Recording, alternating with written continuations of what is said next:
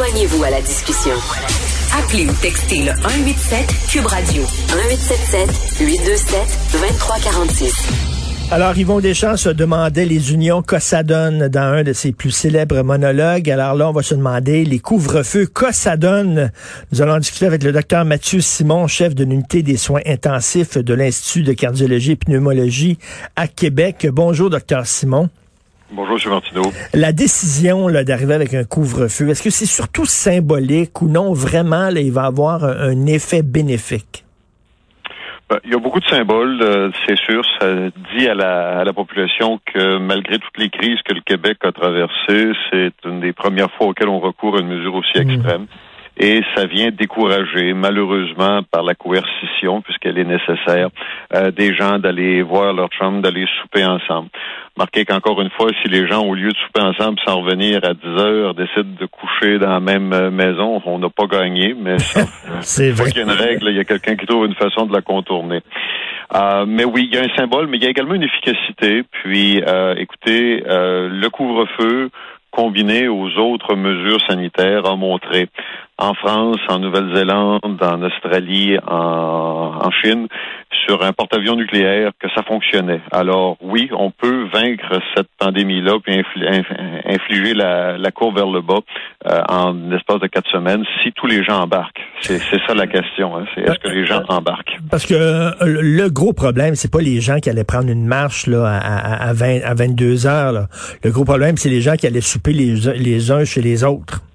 Exactement. C'est les gens qui allaient écouter un match de football ensemble, qui allaient jouer au pool ensemble et qui, malheureusement, se passaient le virus dans leur sous-sol.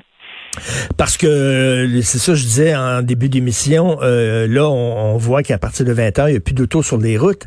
Et euh, moi je me demande euh, ben, pourquoi il y avait des autos qui roulaient après 20 heures? Ben, de toute façon, tout était fermé. Ces gens-là allaient où exactement? Je pense que vous voulez poser la question s'il trouvait sa réponse. Hein. Euh, il n'y avait pas beaucoup de raisons, sauf pour les travailleurs euh, des services essentiels, de se promener, passer 20 h 21 heures euh, au Québec. Alors, probablement qu'on a sous-évalué, en tout cas, moi, j'ai sous-évalué l'importance de ce vecteur de transmission-là, puis probablement qu'on va avoir des bénéfices importants avec le couvre-feu. C'est un peu sa dernière carte quand même à M. Legault, c'est-à-dire une fois que tu imposes le couvre-feu, tu peux pas vraiment aller plus loin, là. En fin de compte, d'abord, le prolonger, il n'y a pas grand-chose à faire. Puis effectivement, quand, quand le couvre-feu est entré en, en, vigueur, on était rendu à 3000 cas. On a eu un 3000 cas par, euh, par jour. C'est le genre de choses qui convainc tout le monde que c'est cette mesure-là est nécessaire. Puis c'est ça qu'il faut. Il faut être convaincu tous, puis il faut embarquer dans la mesure parce que c'est la seule façon qu'elle va être de courte durée. Si on embarque à moitié, ben malheureusement, on va être obligé de, de faire de faire plus long. Puis juste pour vous donner une idée, M. Martineau, il y a, il y a une petite ville de 11 millions d'habitants qui est euh, au, nord, euh, au nord-ouest de Pékin. Euh, ils ont trouvé trop de cas à leur goût de COVID-19. Ils ont imposé un couvre-feu de six semaines avec blocage des routes, des aéroports et des gares de train. Donc la ville est isolée. oui. Savez-vous combien ils ont trouvé sur 11 millions de personnes de cas pour justifier ça? Non. 176. Alors, les, Chinois ont trouvé une façon assez musclée de, de, de, prendre en charge la COVID. Ils ont montré qu'ils étaient capables, mais je suis pas sûr que c'est une mesure qui serait acceptable à nos amis euh, du Québec. C'est correct, mais il faut trouver une façon de comprendre que le gouvernement, même s'il apparaît sévère, ne fait que réagir, puis effectivement jouer probablement une de ses dernières cartes acceptables pour euh, faire comprendre aux gens que c'est sérieux. Là, je peux pas, je veux pas prendre les gouvernements en défaut là et euh, essayer de trouver la faille parce qu'on dirait que c'est un passe-temps euh, des Québécois ces temps-ci. Mais reste qu'il y a peut-être des gens qui peuvent se dire, peut-être avec raison, moi j'ai pas le droit d'aller marcher après 20 heures, mais par contre il y a encore des vols qui viennent de l'étranger avec des gens qui sont allés fêter et tout ça. Il y a comme une incohérence un peu là. Il y, a, effectivement une incohérence. Et puis, écoutez, euh, d'un côté, je comprends que le gouvernement puisse pas absolument interdire les, les vols, parce qu'il y a des gens qui sont obligés de se déplacer pour toutes sortes de raisons. Malheureusement, je pense que la majorité des passagers de ces vols-là n'ont pas une obligation euh, vitale pour se, se déplacer. Puis que voulez-vous, le gouvernement peut bien imposer ce qu'il veut. Si les gens embarquent pas parce qu'ils se sentent pas concernés, il y a toujours quelqu'un qui va trouver une façon de, de contourner les, les règles. En, temps de crise, euh, les euh, on, dit que les, les, idiots cherchent des coupables, mais les bons cherchent des solutions. Ben c'est ce qu'il faut faire. Donc chacun doit être la solution à cette maladie-là, puis se questionner sur son propre sa propre action. Quand, quand on est un parent, on sait que la meilleure façon de rendre quelque chose désirable chez nos enfants, c'est de l'interdire. Interdire à des enfants de manger des bonbons, soudainement, ils vont avoir envie d'en manger. Et c'est fou ces temps-ci à quel point les gens ont envie de marcher après 20 heures, alors qu'avant, il n'y avait personne qui le faisait. c'est très drôle on a dans notre euh, dans notre ADN euh, un sens du défi qui a fait que le Québec est une société dynamique puis qui s'est très bien développée. Mais ce sens du défi-là nous sert mal dans un moment où on a besoin malheureusement d'un peu plus de, de, cohésion sociale. Moi, je comprends pas les gens qui disent je suis tanné. Ben justement, si vous êtes tanné, faites en sorte que ça dure pas trop longtemps. C'est en faisant un dernier effort qu'on va s'assurer que ça dure pas trop longtemps. Les gens disent je suis tanné, donc je vais relâcher. Ben oui, mais si tu relâches, là, tu t'assures que tu vas être encore bien plus tanné. Tout à fait. C'est comme, c'est comme enlever un diachylon lentement plutôt que de l'enlever vite parce que tu as peur d'avoir mal. Tu peux juste avoir mal plus longtemps en l'enlevant lentement. C'est exactement ce que la société est en train de faire. Euh, prendre des demi-mesures. Pas parce que le gouvernement euh, fait des mauvais choix, mais parce que les gens n'écoutent pas ce qui, est recommandé malgré la, la logique de tout ça. Et là, on voit ce qui se passe en Angleterre, on voit ce qui se passe en Allemagne. Euh, en Angleterre, c'est vraiment fou. Là. Il y a des chirurgies extrêmement importantes de gens qui ont des cancers avancés, euh, qui ne peuvent pas se faire opérer. L'opération est reportée plus tard. Euh, ici, au Québec, faut le rappeler, là, il y a des protocoles de triage avancé qui ont été mis en place dans nos hôpitaux. Là. Absolument. On a, les, ils, sont, ils sont pas mis en place au sens qu'ils sont appliqués. Mmh. On n'en est pas rendu là mais c'est très clair qu'ils sont prêts puis qu'on est entraîné à le faire. Mais vous comprendrez que commencer à dire à des gens qu'on vous traite pas parce qu'on n'a plus de ressources et non pas parce que c'est pas utile, euh, ça va être très mal vécu, tant de la part de la population que des gens comme moi qui allons appliquer ces protocoles-là. On n'est pas je veux pas dire à quelqu'un j'ai plus de ressources pour te traiter. En contrepartie, ce qu'on aimerait de la société, quand elle voit des, protocoles comme ceux-là, plutôt que de s'abattre contre le gouvernement ou contre les éthiciens et des médecins qui ont mis ça en place, c'est de se dire, ben, il y a une raison pour celle-là, puis essayons donc de passer en dessous du coup près, puis je pense qu'on peut éviter de se rendre à des protocoles comme ceux-là si on fait tous le bon choix dans les prochaines semaines. Et comment ça se passe sur le terrain? Vous, vous êtes aux soins intensifs. Est-ce que, bon, euh, le, le, système est encore là, étiré au maximum ou vous sentez quand même que les choses s'améliorent un peu?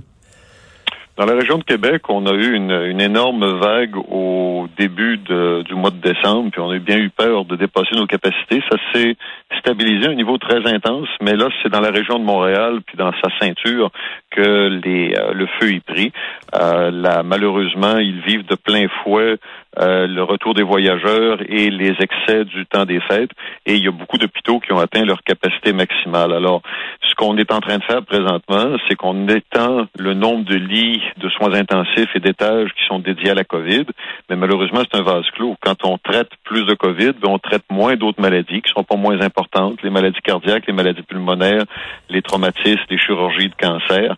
Et euh, on est on est malheureusement pris à agrandir par en dedans, comme on peut dire. Mmh. Euh, mais on repousse pas les murs du système, que voulez-vous. Vous, connaissez certainement l'expression en anglais it's, gonna, it's going to get worse before it gets better.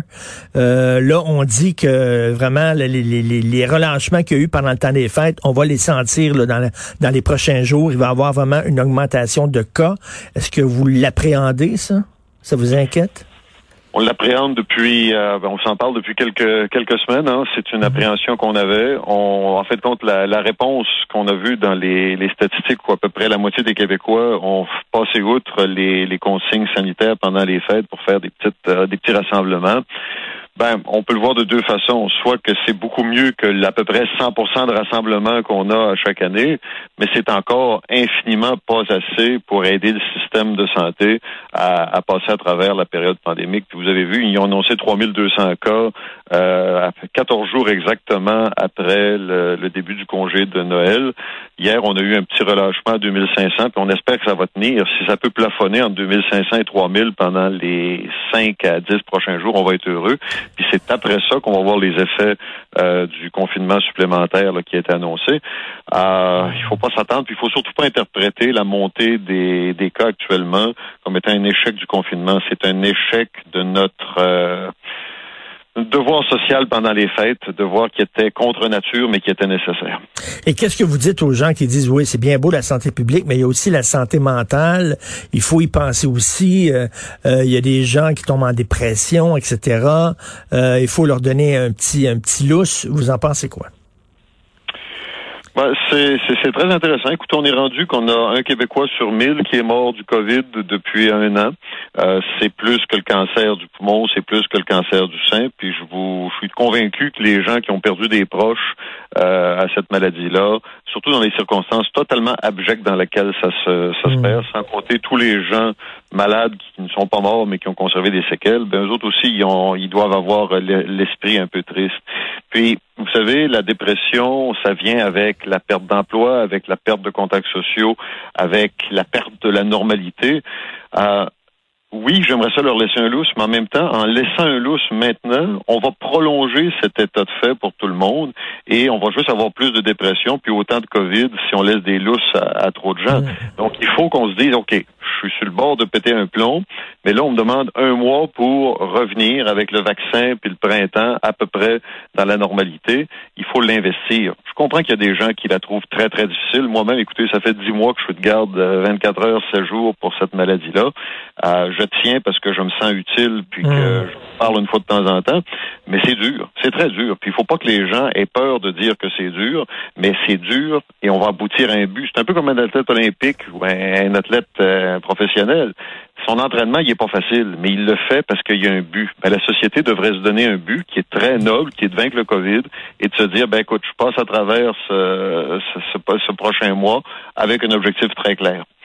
Et docteur Simon, en terminant, j'ai une question délicate à vous poser. Hier, je discutais euh, euh, par écran interposé avec un ami et euh, son médecin, pas n'importe qui, son médecin lui a dit, écoute, je vais être franc avec toi, la majorité des gens qui sont morts de la COVID seraient de toute façon morts six mois plus tard d'une autre affaire.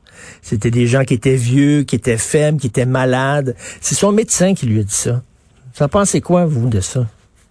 C'est une euh, c'est une fausse vérité qui a circulé dans les réseaux sociaux malheureusement.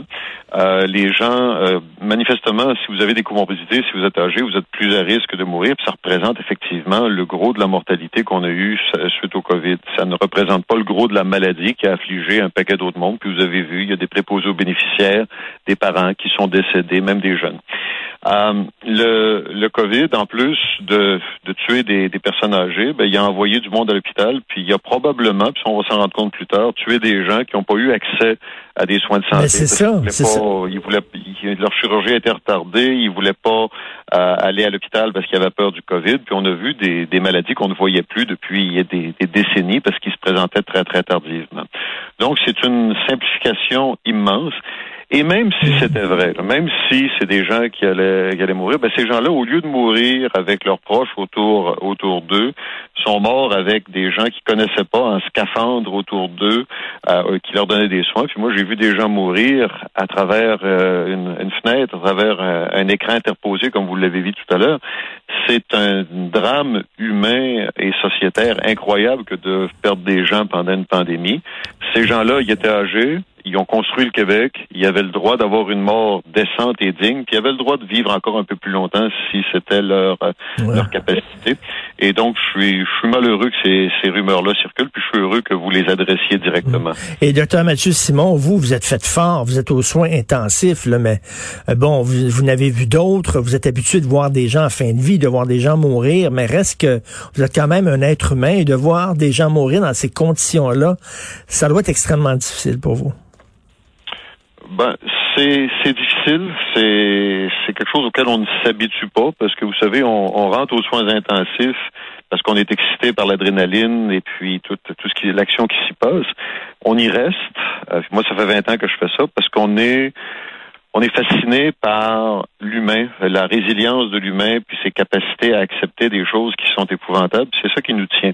Puis là, présentement, on est on est coupé du contact avec l'humain parce que les familles sont au téléphone, les patients sont derrière blouse, gants, masque, plexiglas.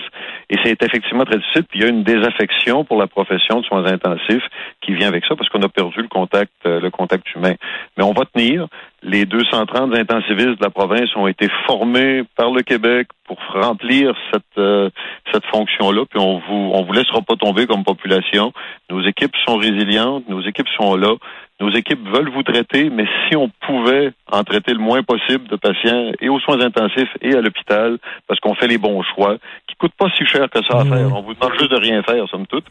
Euh, on serait, on serait très heureux, puis on sortirait de cette crise-là comme une société beaucoup plus forte. Ben, docteur Mathieu Simon, merci beaucoup. À chaque fois que je parle à quelqu'un qui travaille dans le milieu de la santé, euh, je, les remercie toujours doublement parce que bon, vous travaillez comme des fous et en plus vous prenez le temps de nous parler, de parler parler aux médias euh, pour éclairer nos lanternes et c'est extrêmement apprécié. Merci beaucoup, docteur Mathieu Simon. Merci à vous, M. Martineau. Puis encore une fois, votre tâche est aussi importante que la mienne. Moi, je peux en sauver un à la fois, peut-être deux si je suis chanceux. Vous, si vous passez un message comme celui que vous passez depuis le début de la pandémie, puis que des gens vous écoutent, vous en sauvez des centaines à la fois, puis je vous remercie. Merci beaucoup, M. Mathieu. Mathieu Bonjour,